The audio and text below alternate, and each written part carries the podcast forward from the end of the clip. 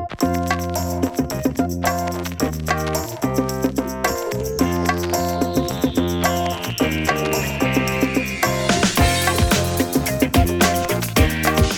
and gentlemen, good afternoon. Welcome to the Vegas Gang podcast for September 29th, 2011. The Vegas Gang is a roundtable discussion show for issues related to Las Vegas, Macau, and the rest of the world. This is the smartest podcast on the entire internet. Let me go around the virtual table and introduce the guys. Mr. Jeff Simpson, author of the insightful Simpson on Vegas column on Two Way Hard 3. Welcome, Jeff. Thanks, Hunter. Chuck Monster, editor in chief at VegasTripping.com. What's happening, Chuck?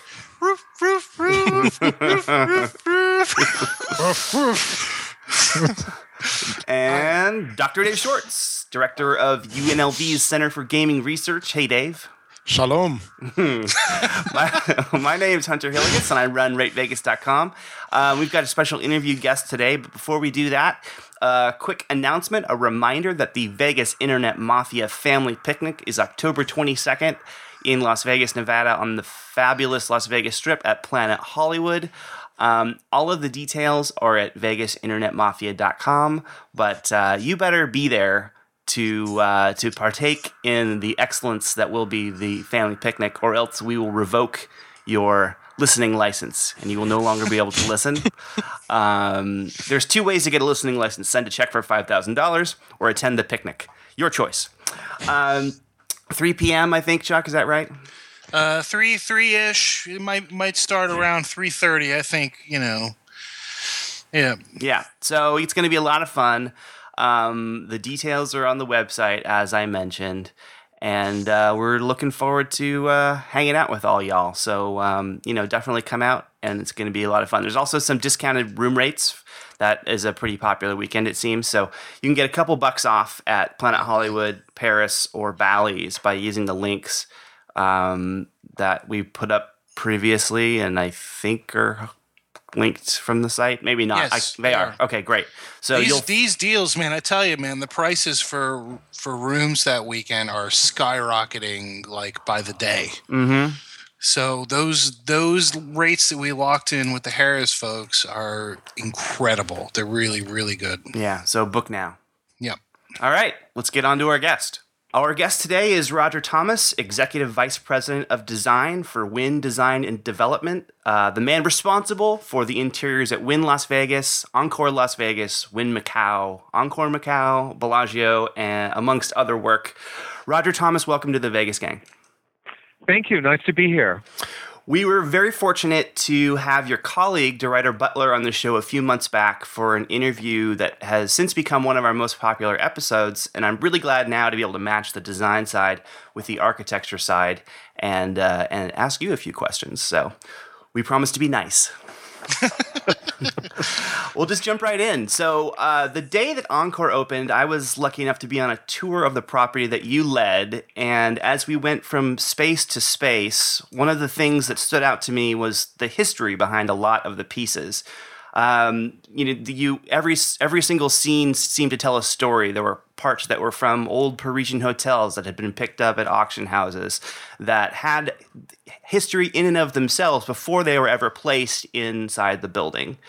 Um, so what I'm wondering is many many guests probably will never be aware of those details in that history as they walk through the building.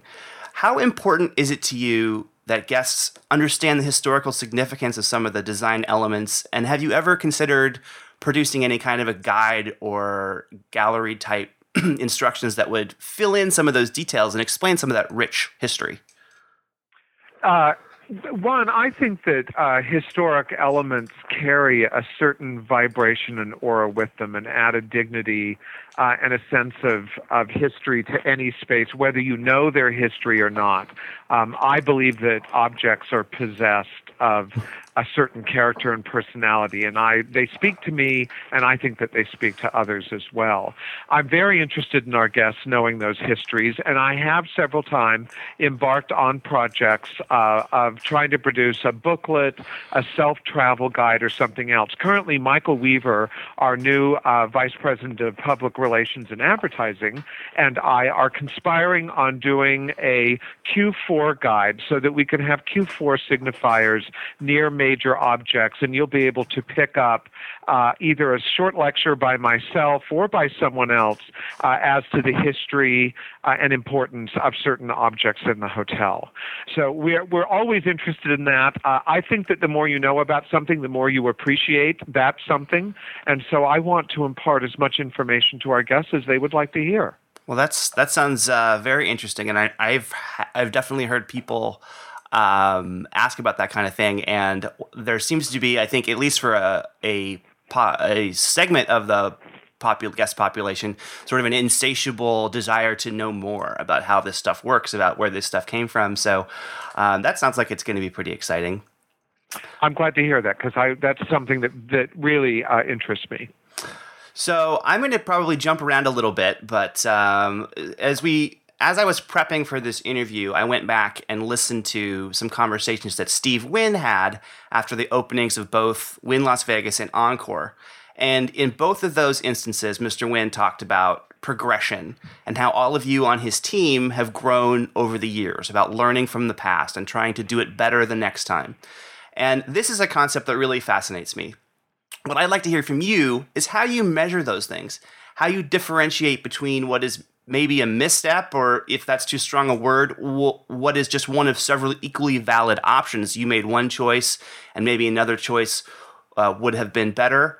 When he spoke about Bellagio, for instance, a property that is loved by millions of people and still is a top earner in Las Vegas, I, I remember a quote from him wondering aloud about the front desk and saying, Well, I wonder if I had put that in the wrong place and given the length of the of the lake, if I was designing it for optimal foot traffic, I would have put the front desk where the Fontana bar was.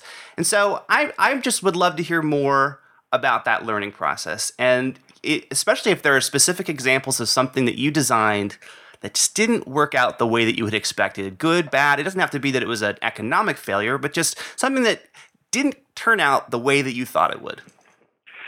Well, we're all very focused on the results of what we've designed, DeRuyter, myself, and Steve. And we've all been doing this together for 30 years.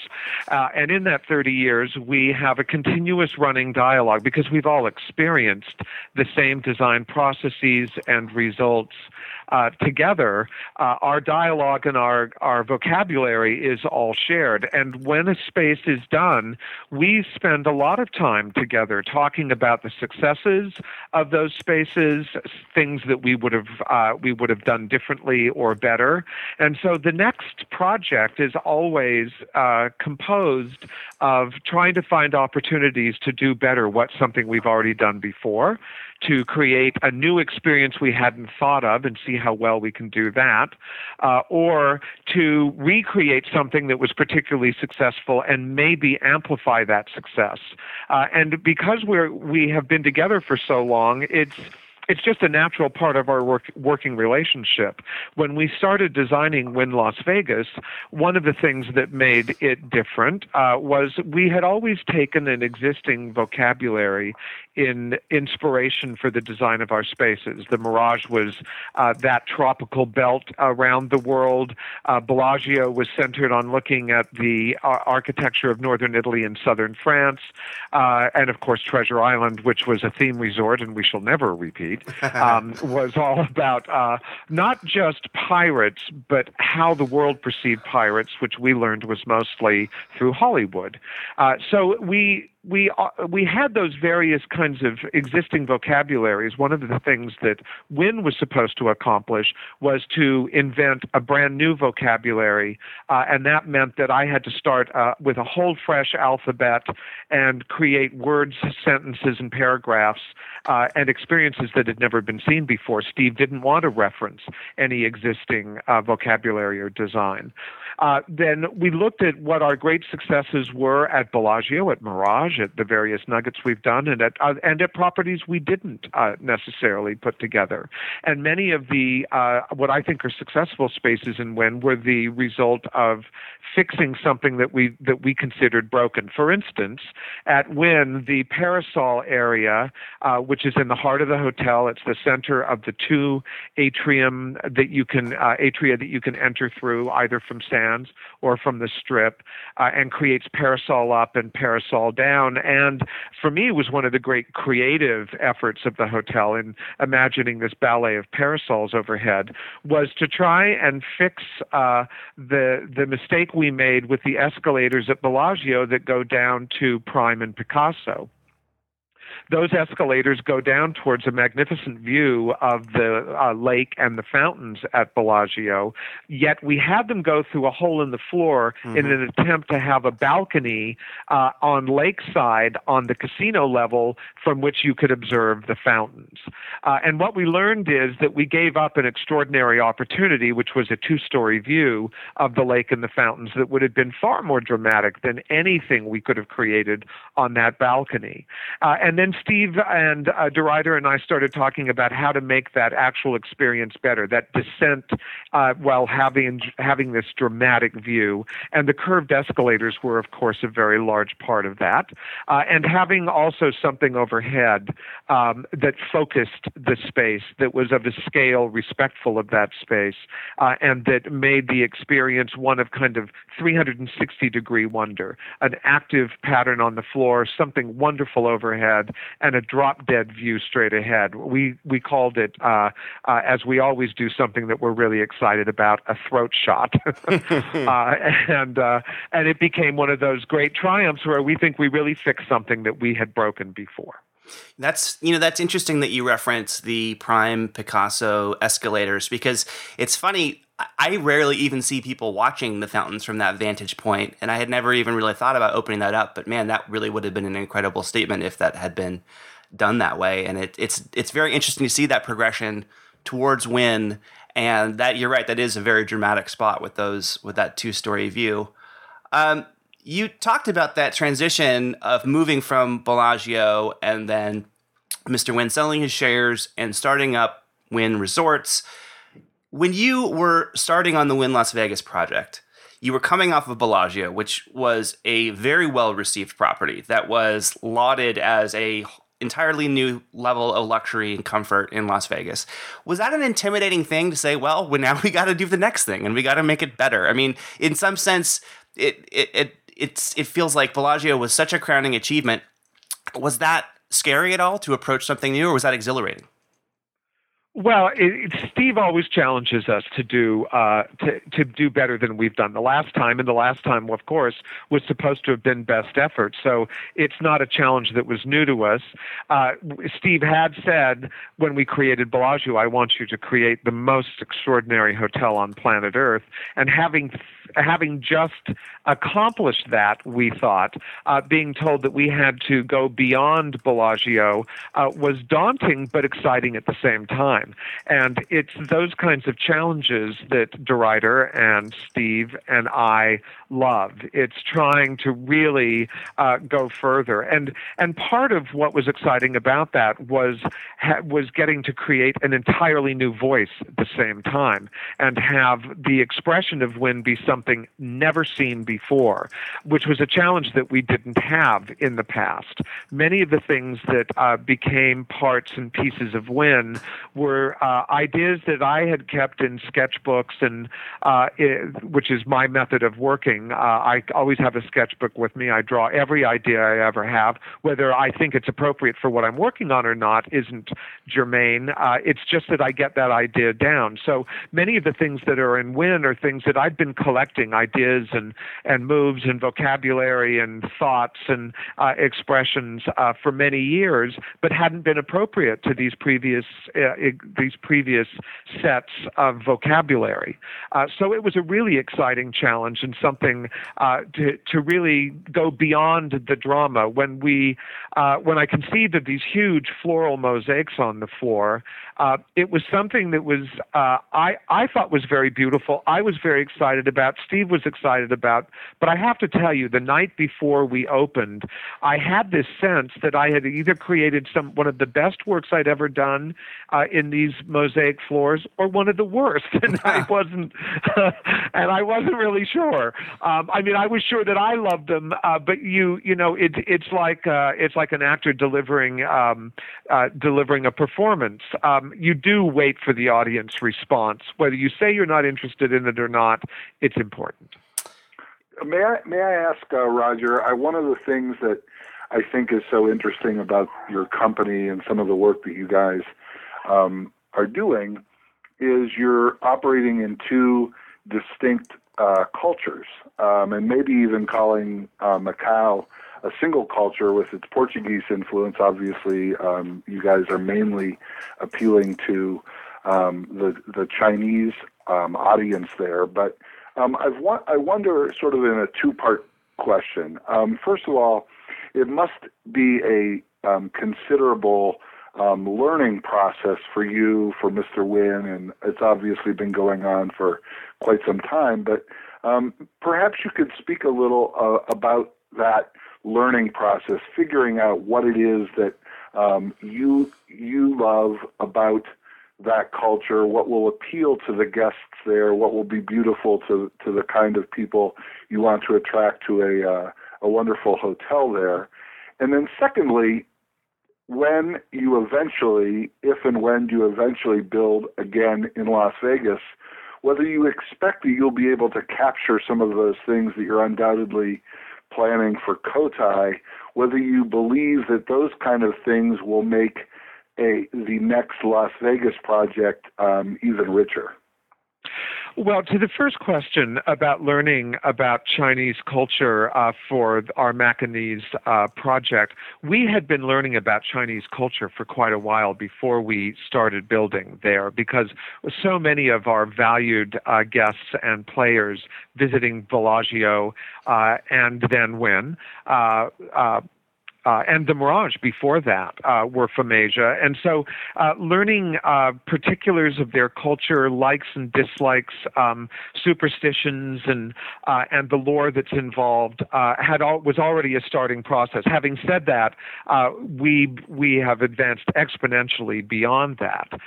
and one of the things, fortunately, that we learned about our um, our Asian guests is that they really love European inspired design. And most of my design and creativity is, to, is based on. Um, uh, the art and architecture of Europe. I was never trained as an interior designer. I was trained in the studio arts of various media uh, and as an art historian.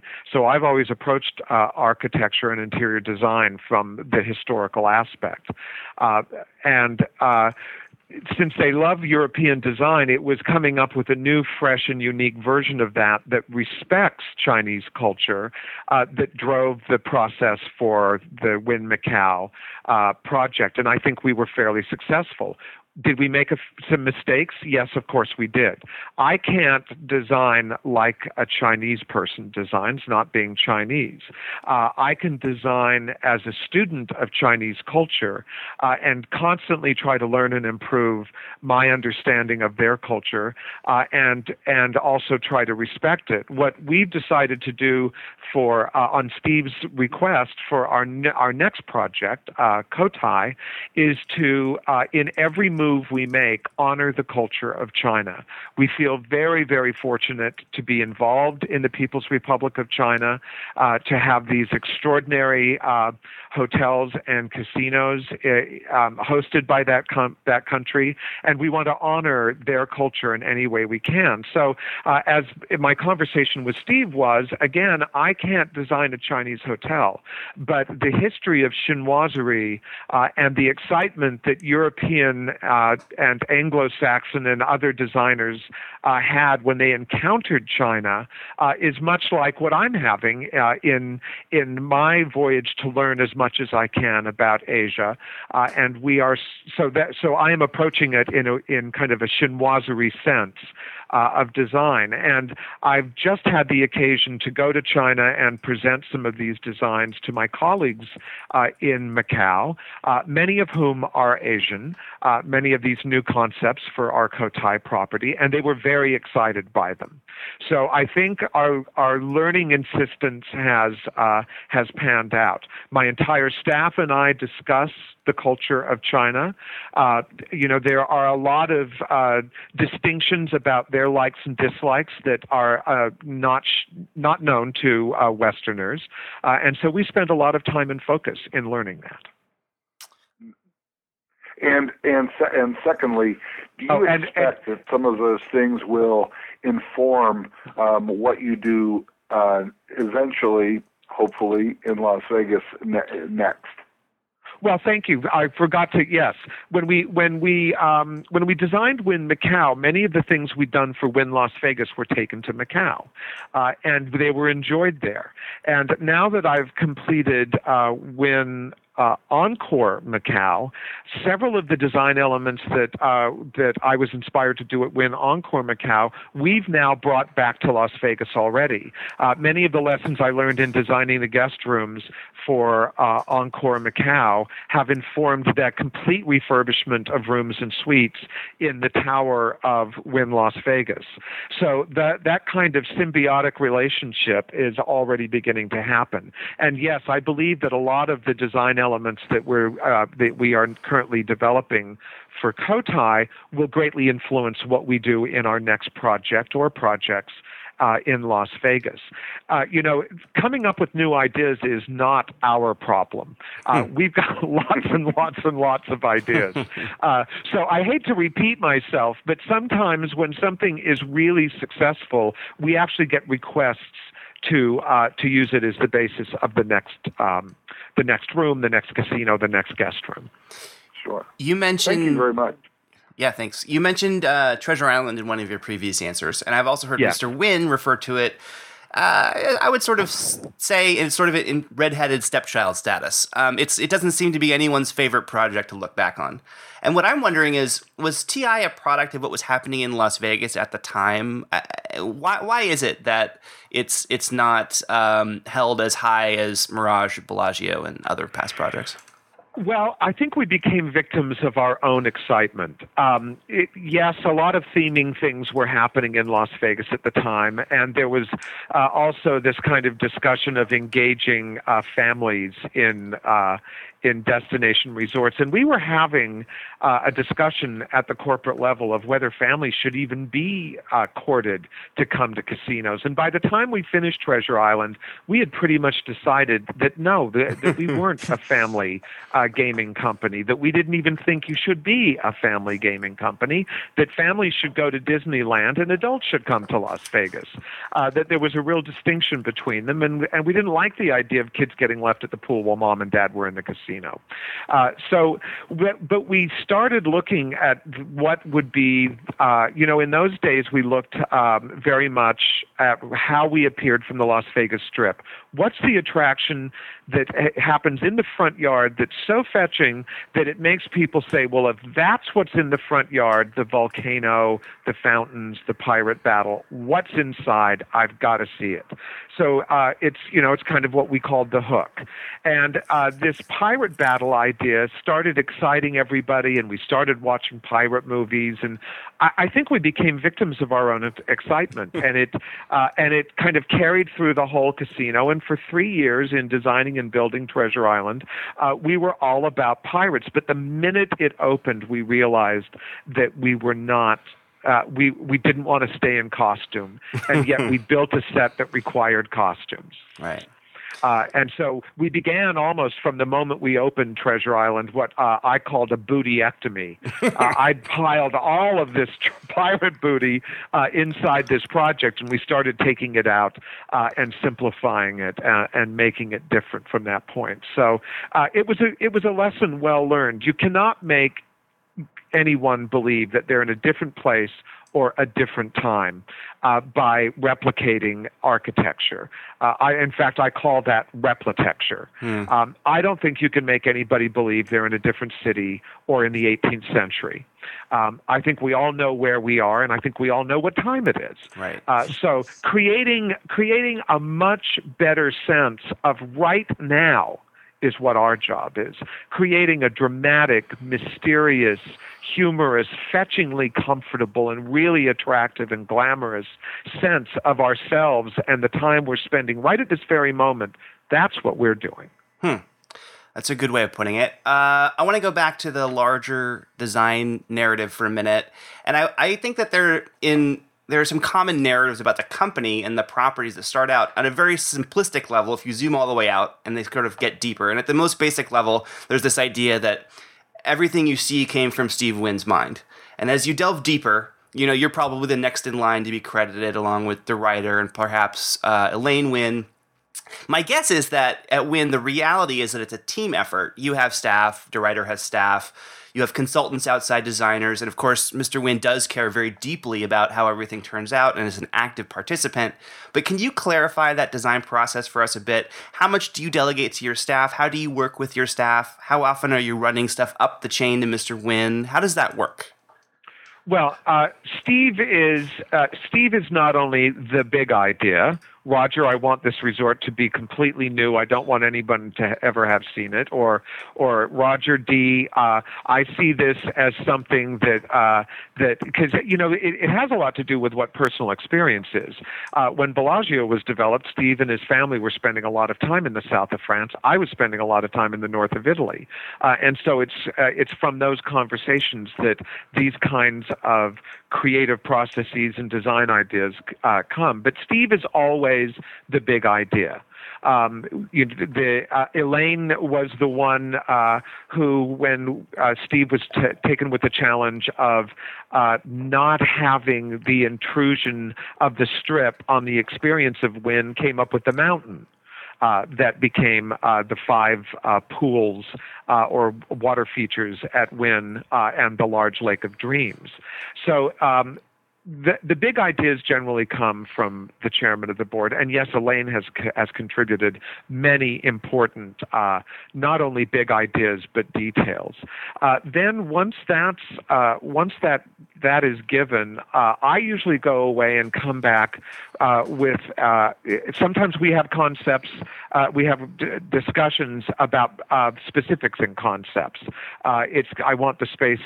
Steve might say I, I want this space to be very very tall, I want it to be very light in color, or I want it to be uh, small and intimate and very dramatically colored. You know, we'll have those bigger conversations. And then I will go, usually, um, I will come to my staff with my big idea uh, for when I wanted to create uh, drama consistently, and I wanted to do something we had never done before. So uh, I thought of reversing the way we had usually done things, which would have been light walls, dark moldings, and do everything in dark walls and light moldings that simple and we started talking about what what colors and textures and things we might use for that.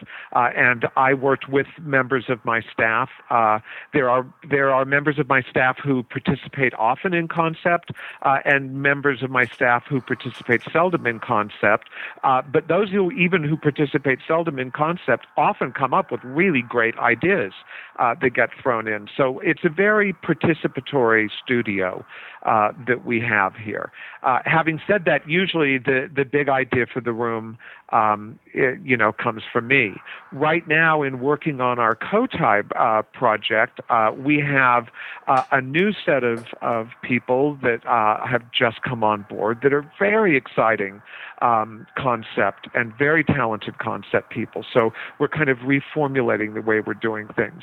I then do what Steve calls Roger always gets to go first. I take in an idea and a group of a whole group of, of finishes, um, uh, renderings and things to show Steve, uh, and then Steve interacts with it, and generally uh, it gets uh, it gets better at that point. Steve will make contributions to it, uh, approve certain things, ask other things to be either amped up or played down, uh, and then we'll come back with a, another kind of finalized concept that includes his input, and that's generally what, what we go with.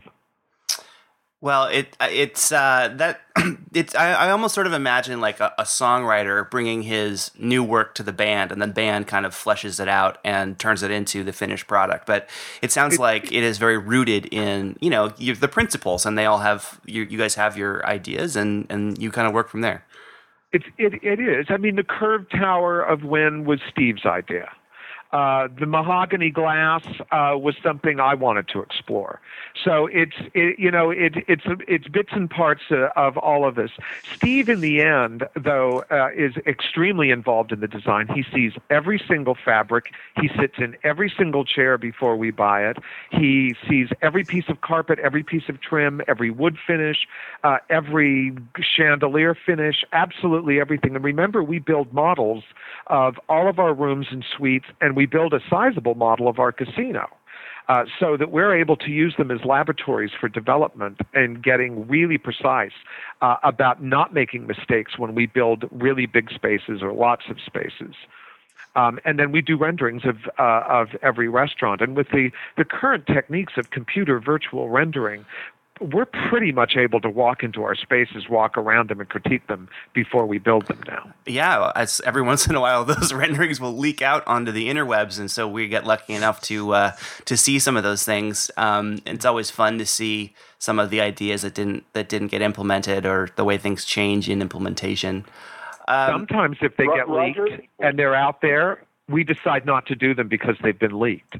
Well, I, I, I would assume that um, sort of that surprise is an important part of you know the reveal. I mean, that's one of the reasons that company like Apple cares so much about secrecy. It's because you can't pay money to surprise somebody. There's no way you right. can put that genie.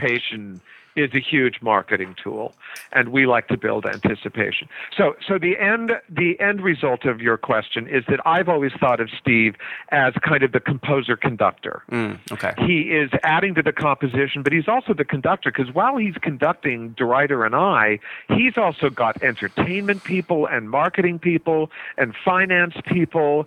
Uh, you know, there's a whole other coterie of things that goes into the personality and success of one of our projects projects that Steve takes direct responsibility for. Uh, so he's. Uh, I think. I think design and architecture are probably the the the string section uh, in terms of what's getting attention uh, in the development of a hotel. Uh, but you can't forget the woodwinds, the percussion, uh, or any of the other sections, or you just have a flat opening. Um, a few years back, you had announced your intention to retire and move on to some personal projects. And my understanding is that, like many others of us, the things changed your plans, and you ended up deciding to stay on. Um, I gave three years' notice. it's a good way of putting it. But now you're working on Cotai, which Steve has described as the best work you have all ever done. So was not retiring actually a blessing in disguise? Nothing happens by mistake in my world. I am so delighted I didn't retire. Um, I'm really, really bad at doing nothing. I've described. I do nothing poorly. Uh, I'm best when I'm hyper involved, and uh, and Steve is a good guy to hyper involve you. So I'm really delighted that I'm doing the Cotai project, and yes, it is the best work of my career. Um, so I, I'm I'm glad I didn't retire. In sort of relation, oh sorry, go ahead. Oh, Roger, I was I wanted to ask um, when you guys were um, finishing or working on the design for Wynn Las Vegas. Um, I uh, I went over to the Desert Inn to Mr. Wynn's old uh, um, offices there, and um, he took me down to that. It was it looked like sort of a you know a warehouse type building where he had where there were mock-ups for the rooms and for a miniature casino in there with a lot of the design elements that um, you you all were looking at, and um, and then I and then you had a, a similar but smaller area off the parking garage for Encore.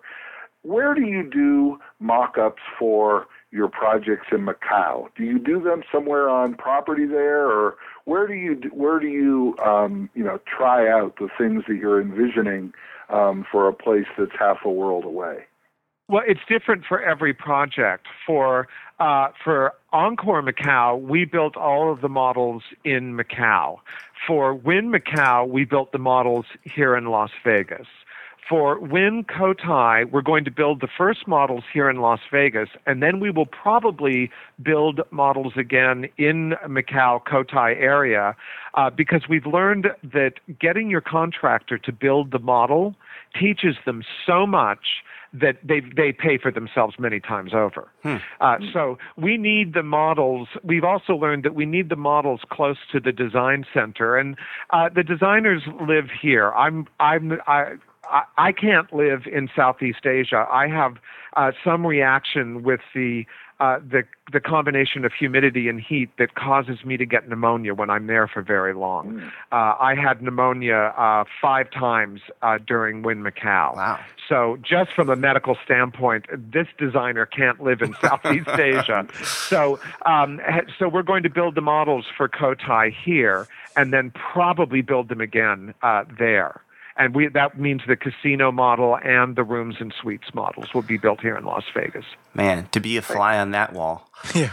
Um, you, you have a job with deadlines, site constraints, um, various cultural sensitivities, and uh, definitely a wide range of superstitions. And what I'm wondering is, are there days that you just don't feel creative, and you but you still have to produce? And do you have any special methods or techniques that you use to sort of refill that well? Uh, there are not days I don't feel creative at all. I, I've never, I haven't, I don't remember one of those days since I was two or three years old. Um, I was blessed with this kind of uh, I've always uh, wanted to see things that I've imagined, uh, and I've and I've always had a hyper imagination. Uh, my mother and father were very generous in blessing me with that, so uh, so that's ne- that's never a problem. Focus can be a problem for me because I'm so Uh, I've I have so much that I I um, would like to see. Uh, so I've just developed uh, techniques over time of being able to focus, and I think one of the great advantages that age has given me is I have a confidence in what my idea is at the moment, a confidence that that's the right idea and that I don't have to go searching much further for it. I just need to, uh, I need, I have certain ways of seeing if it fits criteria, and if it does, I use that one. If not, I, I come up with another idea. I also, as I said, travel uh, every day, everywhere with my drawing books. I have drawers full of them. And if I need an idea and it's not coming to me immediately, I can flip through 10, 20 books and find an idea that I've had before that's original, that I haven't used, that will be appropriate and springs into action for that particular criteria. So, um, it, you know, it, uh, having ideas has never been the problem. Having enough time to get them all done is the problem going back the the fast the past few years, um, MGM has started to renovate rooms, suites, and villas that you originally designed. The guest rooms at. Bellagio, the villas at Mirage, and at Bellagio. Have you seen any of these changes? Um, I and, haven't. And sort of individual design ideas aside, do you still have emotional connection to those facilities? Um, I haven't really. You know, my father was just honored at the Keep Memory Alive event, uh, which was held at Bellagio last year. Uh, and so my whole family went, and I spent some time there, uh, kind of getting ready for my dad to uh, to ha- have an easy uh, entrance and exit for that event. Uh, and Steve got up and spoke about that, and his his first words were, "You know, it's nice to be back at the Starter Hotel." um, we we kind of look at the, we're very grateful for all of those experiences. I loved the Bellagio experience. It's one of the greatest times of my life. Uh, but I don't really go back. I go there when there's an event there that uh, that I need to go for, but I don't go back and look at it. Uh, and it, they, you know, they paid absolute top dollar for that property. Right. Bless them. Let the, they get to do whatever they want for that. Whether I agree with what they do or not isn't germane to to the, to what they're doing. Um, I, I wish every single operator, every designer, every hotelier in Las Vegas, every casino guy absolute top success. I hope they are all magnificently successful because what is good for them is good for us, and vice versa. So, um, you know, I only have uh, wishes for, for happiness for everybody. Uh, and and what they do or uh, how they change designs that I've done, um, I what I create, I know is not going to last uh, forever. Um, you know, I, it, it is remarkable to me that Picasso is still the way I left it, right? Or at least that's what I've heard. It was last time I was in it. Yes. Uh, so I'm delighted. I'm delighted to hear that. You know, I think that's wonderful. There, uh, I was in the Mirage recently for an event, and the ice cream parlor I did at the very beginning of my career is still exactly the way I left it. Um, you know, that's kind of fun to have happen, but. Uh, but uh, I, I wish everybody success in any way they wish to pursue it. On on that MGM track, when when City Center was opening, uh, Jim Murren famously told Steve Friess that he had never actually been inside Encore or the Palazzo, which a lot of people thought was a little odd. Um, do you go to visit new properties in Las Vegas and in Macau? And if so, is that for inspiration or curiosity or some combination? Uh, I usually go to visit new properties because I'm usually invited to the opening, uh, and I go with friends. So uh, that's or, or, for instance, um, John Christich was one of the um, uh, executives producing Cosmopolitan, uh, and was so ha- delighted with his work he wanted me to come over and see it before they opened. So usually it's under that kind of, mm-hmm. of reasoning that I go to visit properties. Um, I don't I, I, don't go to them unless I have a reason to go to them. Uh, but uh, but curiosity is a reason, and sometimes I get curious. So uh, when City Center opened, of course I went over uh, to look at City Center. I'm a student of architecture uh, and design and of art. Uh, I was curious about their art collection. A lot of my friends did work there. Um, you know, I wanted to see what Adam Tihany had done at at the Mandarin. I wanted to see contributions that uh, other guys had made to other spaces, and uh, I love the art of Maya Lin. I'm a Henry Moore uh, devotee. There were lots of reasons uh, for me to go. Barbara Kruger. So, uh, so yes, I, I, I, of course went to that. Having said that, there are some hotels in both Macau and Cotai and Las Vegas that I've never been in. Sure. May, may, I ask Roger about um, the about a lot of people have talked about where um, the Wynn brand would work, and Mr. Wynn has talked, you know, about different um, different um, cities that he thinks um, the Wynn brand might work. And I was wondering, um, particularly whether it was South Florida or um, you know in in Monaco, you know, on the Mediterranean, if there were any that really excited you, being able to potentially design um, a hotel that would have the uh, you know sort of a, a sensibility um, and would um, that would mesh with um, a Wynn um, customer in those in those markets. Um, are there any any um, cities that really sort of would get your uh, you know creativity really amped up? Well, uh, first, I think for the Wynn brand and what we've established, I think any market where quality is appreciated is our market. Uh, for uh, an experience of, of uh, of quality design, uh, exquisite service, uh, phenomenal food, everything well thought. That kind of quality, I think, um, uh, is going to be good anywhere in the world where that market is. So I think Wynn would be appropriate for any of those markets you've mentioned. My heart, of course, uh, never beat faster than when Steve said, "I want you to go look at Monaco." So, I mean, I would, I would love to work in France. I would love to work in Italy or Spain. I find my spiritual home is uh, is Southern Europe, uh, and I feel uh, more inspired there than I do anywhere else in the world. It's just the way I'm wired. So I would love to do a project there, uh, but I would also love to do a project in Beijing. I'd love to do a project in uh, Boston, where I went to school. I'd love to do, you know, I, any of those places. I can get excited about any market. It's just about learning. As soon as I start looking into the history uh, of those places, it, uh, the the ideas start churning and and inspiration comes, and I get all charged up. If Thanks.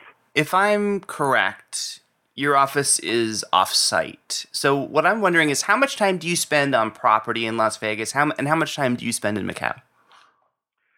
Well, I was just in Macau uh, on a seven day trip. Uh, I will be there again. uh, That was in September. I'll be there again for another seven day trip this month in October, and I'll be there again for another seven day trip uh, in December. Uh, so I usually go to Macau four to six times a year uh, for a week each. Um, I'm in the Wynn Hotel many, many weeks on a daily basis. Uh, I may start out my morning there and spend an hour or two on various things. I may go at the end of the day. I may have meetings centered around lunchtime. Uh, it can vary. Uh, there are also it's it's not often, but there can be a whole week go by when I'm not in the hotel, when my uh, responsibilities are completely focused in the studio. Uh, but while I'm designing new properties, remember we've got two properties that require refreshment uh, and uh, and ideas all the time. Uh, we think of our our existing properties as living organisms. So I walk through them, adjust accessories, uh, email notes to various departments about things. Right now, uh, I've got a friend of mine uh, working with me on uh, new concepts for floral in Wynn and Encore. I'm, I'm always got my finger in the pie. Uh, so it, it's there's no rule about when I'm there, um, uh, but it's it's it's quite often. One of the most common interview questions for Las Vegas chefs is to ask them if they have some kind of guilty food pleasure, and they usually say something like In N Out or McDonald's. And what I want to know is if you, Roger Thomas, have some kind of design related guilty pleasure. Do you like browse the IKEA catalog when no one's looking, or what, anything like that that we could uh, share with our listeners? Uh, I, I don't know. I I guess I should be guilty for the amount of time I spend with my Christie's and Sotheby's catalog. well, that's Um, that's right up your alley, though. I don't think anyone would be surprised that's by right. that. That's right at my alley. No, you know, I I really spend. Um, I guess my the the guiltiest time I have is I download certain television shows to my uh, computer and iPad uh, and watch them on airplanes. Because I don't get to watch television uh, at, at you know at normal times, I almost never watch television. So that's probably my guiltiest pleasure. um, let's see. So when you were at Mirage, uh, you guys had Atlandia Design, and here at Wynn, you have Wynn Design and Development. Um, from what I'm, from what you know, do your main competitors, Caesars, MGM, etc., do they have comparable design shops? Do you consider that uh, design is a competitive advantage for Wynn? Well, the reason I went to work for Steve is he considers uh, uh, interior design as one of the most important marketing tools in his armory. Um, and I know that there is still an in that Atlandia is no longer the name, but there's still an in-house design arm to the MGM uh, group. Uh, but I believe that they're the only other ones in town. Um, having said that, I think that a lot of uh, I think that Brad Friedmutter, uh, a really respected colleague, uh, has uh, is utilized often by certain properties. Um, I think the I think the best and brightest talent in hospitality design today is Todd Avery Lenahan, who's here in Las Vegas. We utilize him, Right. and I know that he is also doing work for other properties. Uh, so, uh, you know, it, it, it's a very lively design community here in Las Vegas because uh, design is so important to Las Vegas. And I think that all of the property owners, managers, uh, realize that, and I think that they develop. Uh, Lee Cagley, uh, um, Tanner Cagley, is another very talented guy, and I know that uh, that he's a go-to guy for several of the properties. So. Um, I, I think that, that they all, if they don't have them in house, I think they've got them kind of uh, on call. Well, Lenahan's done a lot of work for you guys. At- At some point, you must have tried to hire him, right? Uh, we talked we talked about it, but um, uh, he's really he's really a, an independent kind of guy. You know, Todd was in house with Disney for a long time, uh, and he so he's been in house and he's had his own design firm, and he loves having his own design firm enough uh, that you can't you can only court a guy to go in house who wants that experience. Right. Uh, I never wanted to run my own design firm, which is why I'm in house to Steve. I've got the best clients, so you know I, I, I never had to go. I never had to go looking for anything else. Um, but Todd, Todd, I think likes the challenge of running his own office uh, and has a very talented uh, partner who takes a lot of the business uh, difficulties Yeah. uh, off of him. Uh, and it allows him to do projects all over the world uh, for, a, for a real wide variety of clientele. And I think that, that Todd thrives on that. At Wynn, Blush has recently closed, and since that's happened, we've heard some speculation that it may turn into some kind of high limit gaming. Since Alex closed, we've heard speculation it might turn into some kind of nightclub or evening space. I'm just wondering if there's anything you can tell us about either of those spaces. I think y'all should just keep speculating. Oh, me what ideas you think would be best. uh, I've got to, I've got to deal with Steve. I won't talk about uh, design that's coming up if he doesn't show it. Fair enough. so, um, you know, I, I, I don't, I don't ever tip the hat. It's up to Steve and his his marketing guys uh, to make the announcements they want to make. Mine is to imagine and design and uh, and get it in and and make it magical. Uh, and and I stay out of the marketing and, and communications end of it. Well, uh, I will vote uh, thumbs down on nightclub for the Alex space. That's just me personally talking, but since my opinion is very important, I uh, will share that with you. Um, I, I, on another sort of design-related question to the properties, you got nightclubs, Surrender, XS, Tryst, and the Encore Beach Club, Day Club, that are major revenue generators for the company. They also bring hundreds, if not thousands, of patrons on property every night. And what I wanted, what I'm wondering about is how that influx of people and moving them around and not disrupting other guests have influenced designs both before and after the fact, since some of these things were added after properties had opened. How big of an issue is that, and how do you kind of figure that out to make everybody happy? Well, it's a very big issue because anything that influences guest experience is a big issue and it needs to have design attention. Uh, and we were not uh, prepared, uh, I must say, for some of the uh, numbers of people who show up for these events. Uh, we are currently working on um, Uh, a very concrete method of uh, of accommodating and, and making those guests uh, who are waiting to get into XS uh, to accommodate them in a better way. Uh, and that's being worked on uh, right now. Uh, and Tryst, we've, as you know, we've we've um, gone to great lengths to add security personnel to help us um, make those guests comfortable while they're waiting.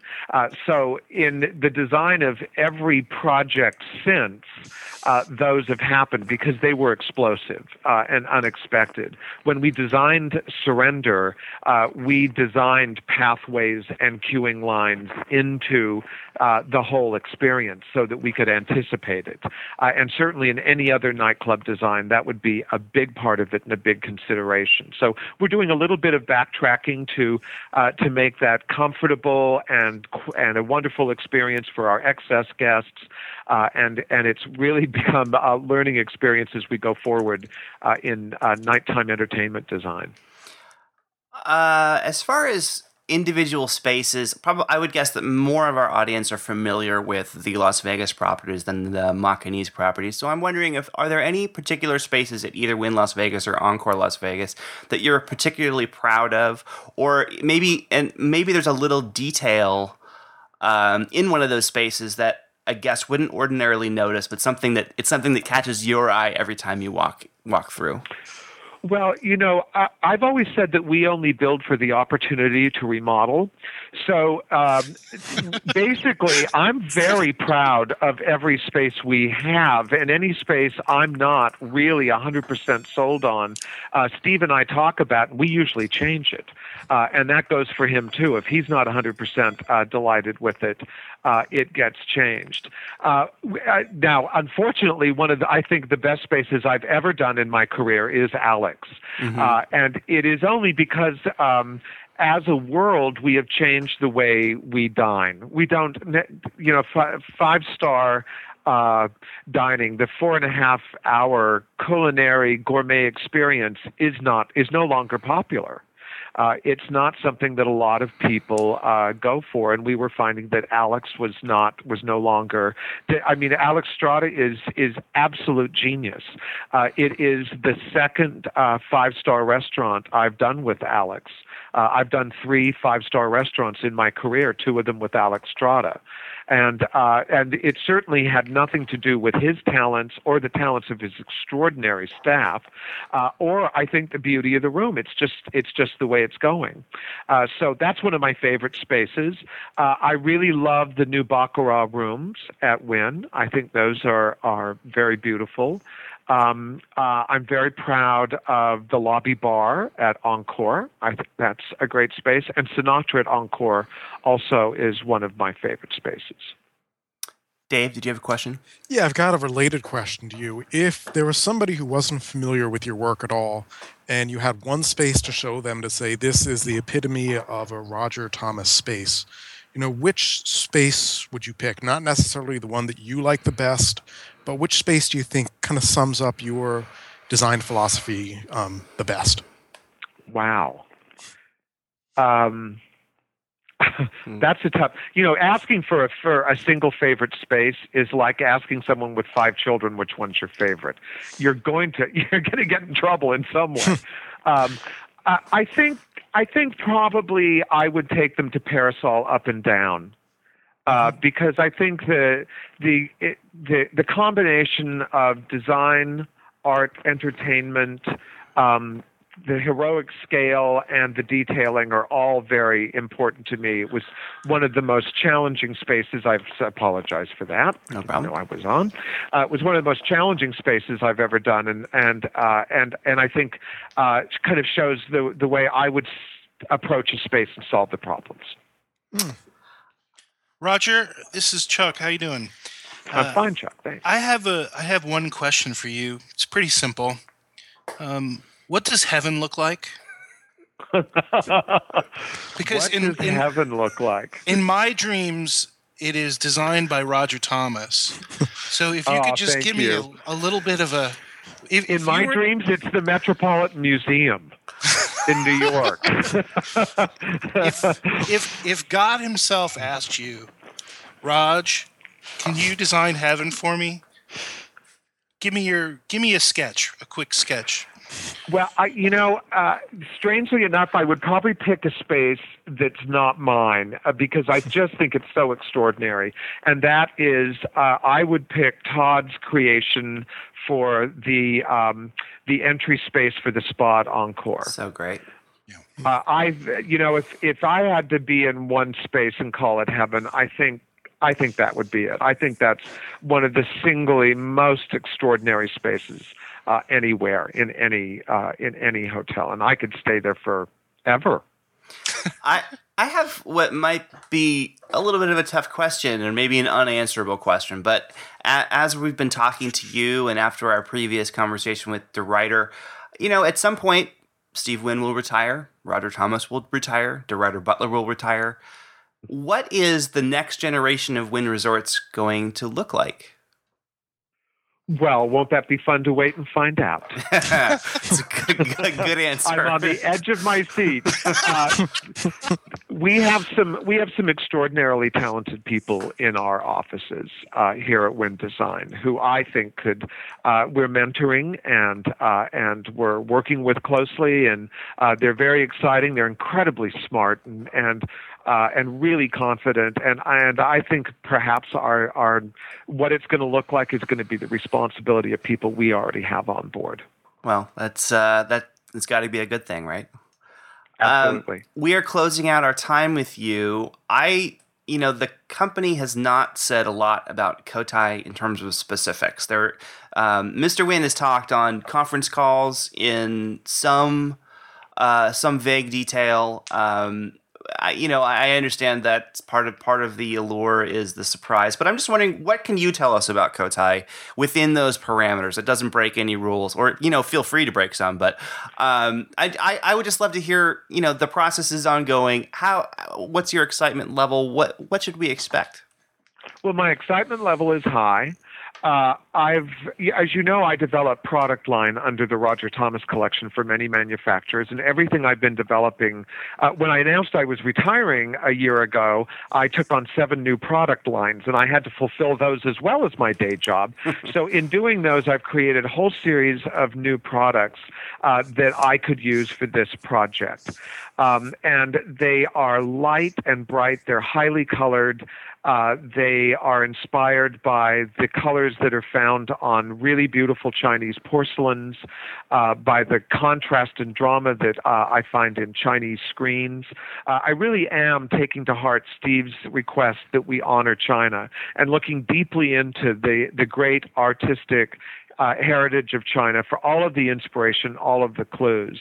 Um, it will be uh, a lighter, brighter uh, version of us than anyone's ever seen before, and perhaps more highly colored.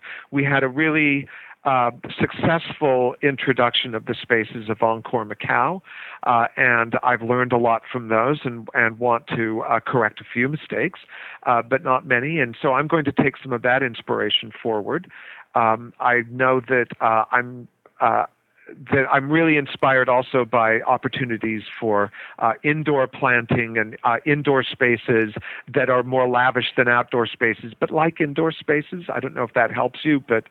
Uh, but I'm just I'm just completely excited. I've I've got a guanyin and golden dragons and Chinese embroideries and uh, porcelains all over my office, and we're all just talking about them and jumping in with both feet and uh, the dirt's supposed to start moving sometime soon. I hope, right? It sounds like that process is progressing. Fortunately, I don't move dirt or even care when I move dirt. All right. Uh, any last questions from the rest of the crew before we let uh, Mr. Thomas go? All right. Listen, thank you. Thank you very thank much. Thank you Roger. all. Yes, Roger. Thanks for Thank all you, you so guys much. do to keep Las Vegas exciting and keep the world knowing about us. It's much appreciated. You're too kind. Thank you, Roger. Thanks, Roger. Thank you. Thanks, guys. All right, let's uh, let's do some some sure bets. So, sure bets are our segment where we share something with you, the audience, that we find interesting, that um, you know you that we might want to share with you. It doesn't have to be casino related, but it certainly can be. Um, so here we go. Let's go around the table. Jeff, do you have a sure bet for us today? Yes, I do. Um, I'm sure uh, some of you have been following the uh, the news in various states. It looks like we're in another uh, because of the budget situations in many states. It looks like we're getting closer to uh, some new um, casino venues. Uh, Massachusetts and Florida probably the most exciting. I guess Maine and New Hampshire, uh, Maryland less exciting. But um, I wanted to talk about um, the potential for um, uh, South Florida casinos um, today. Um, if, and this is a big if because the rest of the state is not too excited about about um, casinos in South Florida. Whether they'll support it, support them or not, is not a sure sure thing.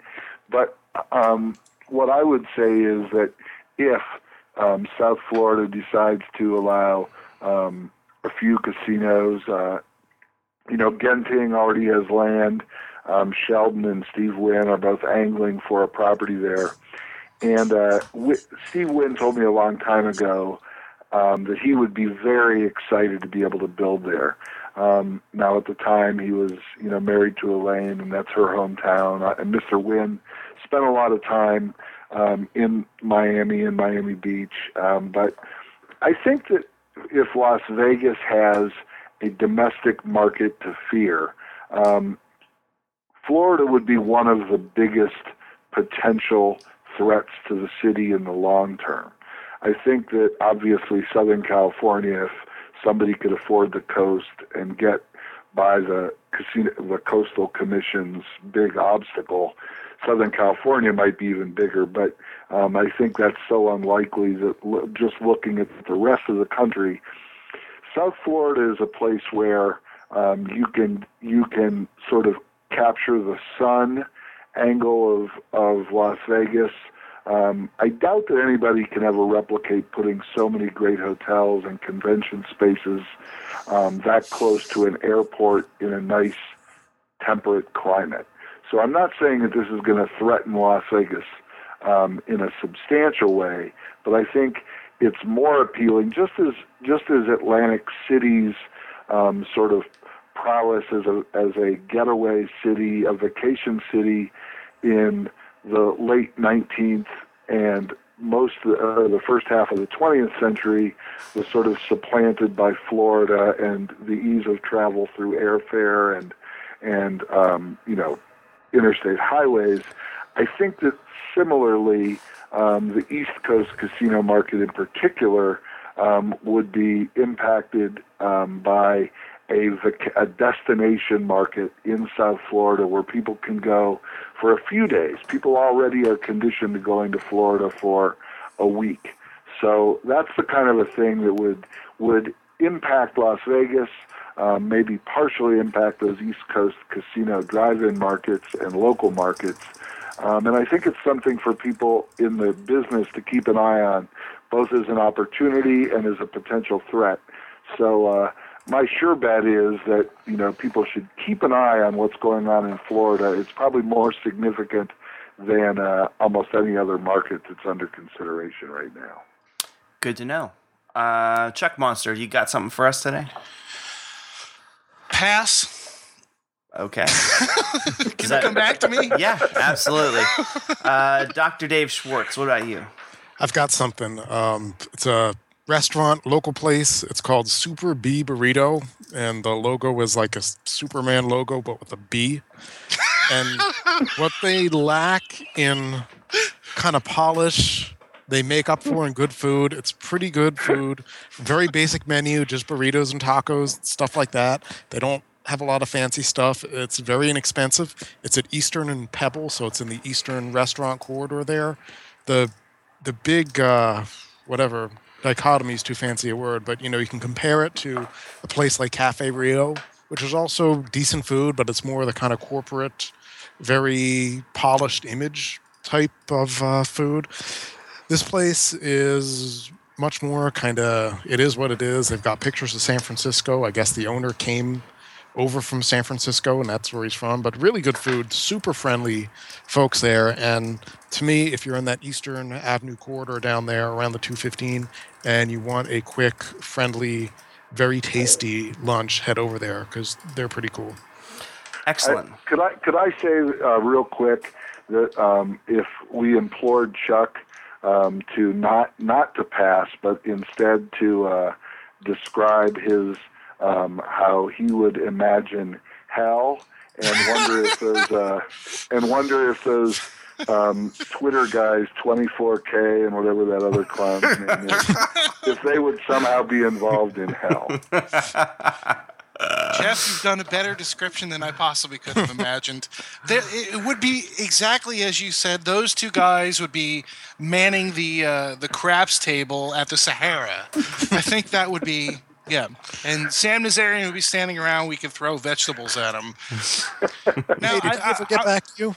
He never got back to me. He never answered my email. So, yeah, kind of weird. But I, based on the misspelling in his email, I think it's him. Oh, I think and it's got to be him because the IP address resolved right. to SBE's uh, uh, corporate offices. So, I, I, after thinking about it, I do have some.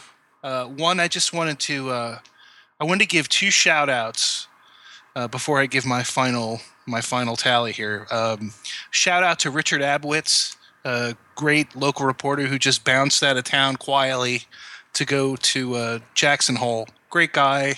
Definitely going to miss him. He's always uh, spoken the truth to power, and uh, particularly the way he's handled Criss Angel has always been a, a real inspiration to me. And uh, a shout out to uh, Roger Gros for hooking me up with uh, G2E passes. So and I'll second I'll second that on Richard Abowitz.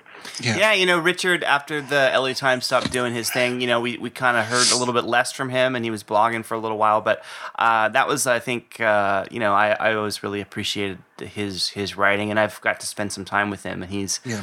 one crazy, fun, insane he's a, dude. He's a very unique guy for sure. You don't, you know, you get some of it from his writing, but when you talk to him, he's quite an interesting. If, I think if you give him too much coffee, he might explode.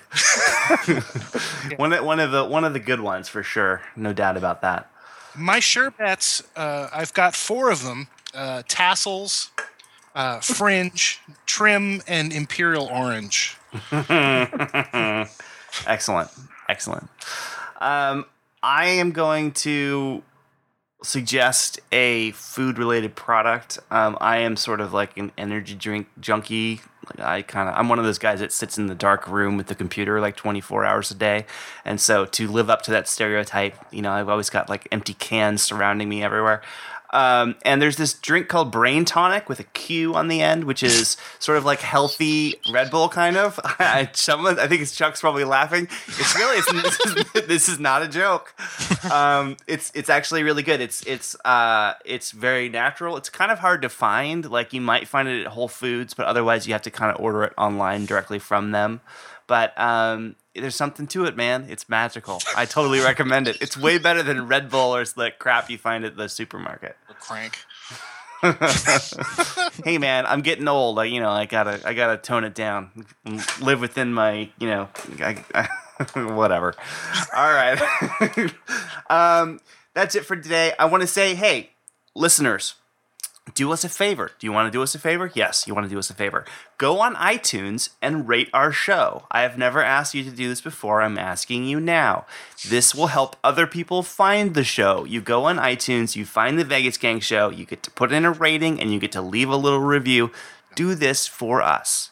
Please. The, the reviews that are on there are from like 2006. Yes, I think we I think we asked at the very beginning and then I never asked again. So I'm asking you now.